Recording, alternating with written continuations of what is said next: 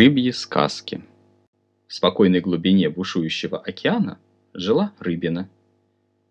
Эта рыбина была маленькая и красная, как огурец.